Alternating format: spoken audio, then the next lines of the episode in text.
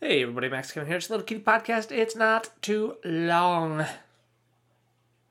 Oh, Jesus. As Great Bill Burr says, you know, oh, Jesus. So I get home from the uh, comedy last night, find a note on my door. It says, uh, it says, I need your help.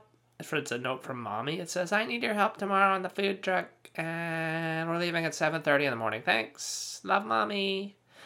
So, you know, uh, got up at 7.30 this morning.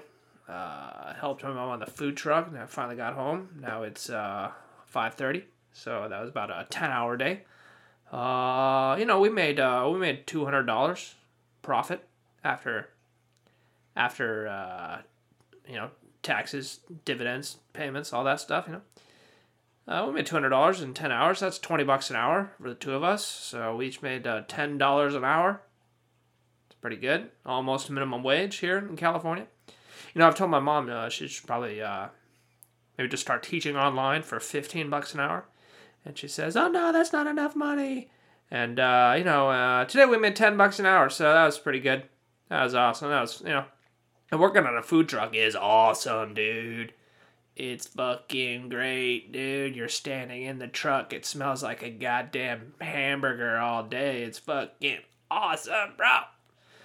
And, and like everything's broken, man. The espresso machine broke. The fucking truck's falling apart, man. The oven's leaking. It's just like, oh, oh, God. Why don't you just teach English on the internet for 15 bucks an hour, you know? Oh, I don't get too much into, you know, my uh, my mom here, but uh, I don't know. Well, we need to find my mom a new job, you know? I don't know if you, you know, you little cutie podcast listeners, if you got a, if you got a job my mom could do. Uh, she's a 65 year old woman. She uh, she can't lift much weight, you know. Uh, she uh, she's good with kids. Um, yeah, that's about it. I don't know. I don't know. Fucking, she'll do anything, you know? She'll give you a happy ending massage, maybe. I don't know. Gotta ask her about that one. Uh, anyway, I, uh, I went to the Irvine Improv last night, you know? I, uh, the sign up was at like 7.45, so I was like, oh, I'll get there. I'll get there at like 7.30, you know? I'll be early, you know? So I got up there. I got up there like 7.30, and a whole bunch of comics were already there, you know? A bunch of comics go to Carmen Bar. They were already there, too. They're all waiting. I was like, oh, god damn it, you know? I'm here 15 minutes early before the sign up. Everybody's here already. And then everybody everybody signs up as soon as the guy shows up. Everybody signs up. I'm the last one because I'm waiting in line, you know? I'm like the second to last one that signs up. And then the show starts at 8.30. And then no other people show up to sign up to the list, you know? It's like, well, why is the sign up list at 7.45 if everyone just why don't you just make the sign up list at 8.25, like right before the show starts, you know? Because then we don't have to wait around for 45 minutes doing fucking nothing, you know? And everyone's everyone that's going to perform already showed up an hour earlier, so. Uh, God, you know, so anyway, it was it was kind of the same, uh, like half the same comics that go to the Carmen bar, you know? And a couple of guys, man, they were just, like, they were sitting in the audience, but they're just, they were playing on their phones the whole time and like talking and laughing themselves when their comedians were performing. It's so fucking rude, man. I wanted to go up to them and just be like, "What the fuck are you doing? Are you are you do you not care at all about comedy?" It's like just show a fucking a little tiny bit of respect, you know. Don't be having a conversation talking on your phone when someone else, you're a perform you're a comic. How about I do that during your set? I don't want you fucking complaining about the audience not paying attention when you don't even show respect to the other comedians, you know, that's what I kind of want to say to some of these guys. It's like, God damn. It's sort of amazing to me that, like the uh, the English English comedy scene in Tokyo, Japan, the comedians are not only fucking much better, but uh, they're all just much more respectful to each other, and it's, it's just amazing. I don't know, maybe it's just this American culture, like Orange County culture, you know. Everyone in Orange County is just like dude, I'm fucking sick, bro. I'm in fucking Orange County, dude. Dude, I got my Volcom sweater on, bro. I got my fucking not Nikes, what do they wear? My fucking my fucking Vans shoes, dude. I got my Volcom.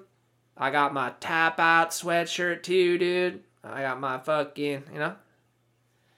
All these fucking guys. Anyway.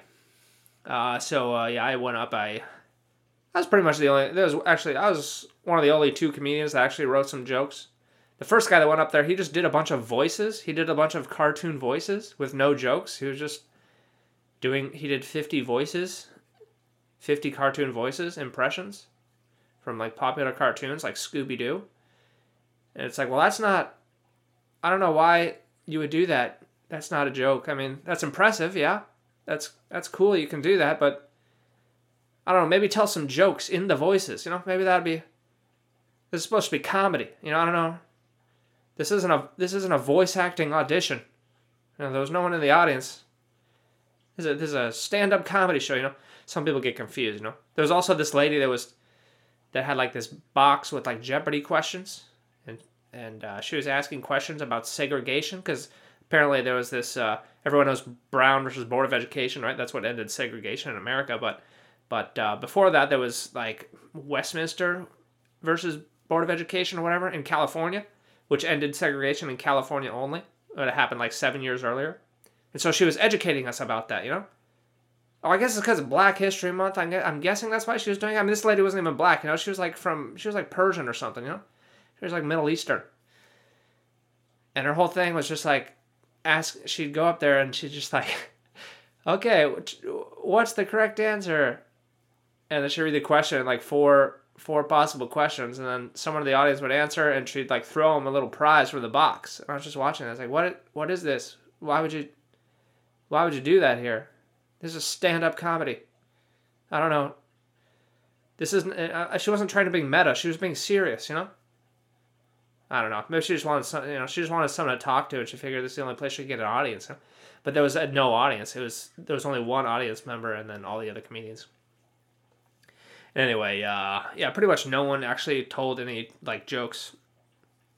You know, pu- uh, premise set of punchline, except for me and uh, one other guy who want to. You know, see the thing is, uh, I was planning on I was planning on signing up earlier and then going to Carmen Bar, but then I was last, so like I didn't go up till like ten o'clock, and then so I just I was like, ah, fuck it, I won't go to the Carmen Bar tonight. You know, so even after I performed, there was still like four more comedians after me and so I stayed to watch their set. And then the last guy up there, he actually he actually told some jokes, actual setup punchline jokes, and he he had he drove like thirty minutes to get here, and like. Yeah, the the whole audience when he was performing was just these two drunk guys and these two other comedians, and like halfway through his set, the drunk guy stopped paying attention, and he's just like, "Ah, fuck this, I'm going home." That was a waste of a thirty minute drive, and then he just left. uh, Poor guy. But yeah, I mean that's I'd probably feel the same way too, you know. He was the only one that actually had any written jokes down, so Oh, that's the way it goes, you know. That's the way it goes. Uh yeah, I guess that's it, you know. Mm, mm, Trying to think. Trying to think if there's anything else. I don't know. Uh, guess that's it. Someone find a job for my mom and uh, let's uh, yeah that's another thing too is you know the guy the guy running this the Irvine Spectrum one his name's Frank and he has his own website and he doesn't even promote the show like on his own website he says he's hosting the show but doesn't say what time it starts or anything like that these guys do no promotion at all the same thing with Carmen Bar too they do they do like no promotion and none of the none of the comedians share the event on Facebook or anything like that or no promotion at all. And and then every comedian gets up there and they sort of complain about like how there's no audience and uh,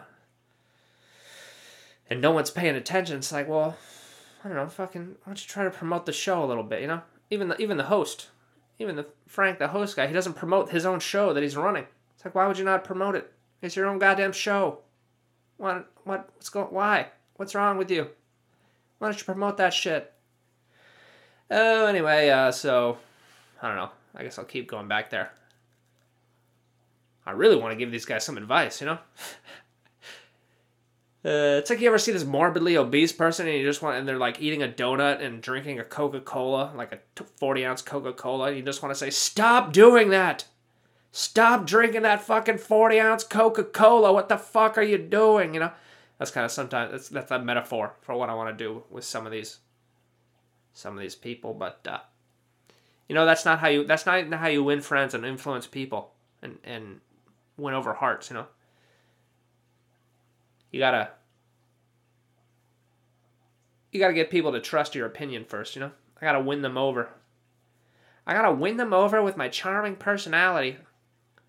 And maybe I'll then maybe I can give them some advice as to how to stop making such terrible decisions all the time, you know. Uh, man, I wish someone would have given me advice during all the terrible decisions I made in my life. You know, like coming back to America. What the fuck was I thinking? Someone should have told me that was a terrible idea. You know, anyway, that was a few minutes. Thanks for listening. Maybe I'll see you tomorrow.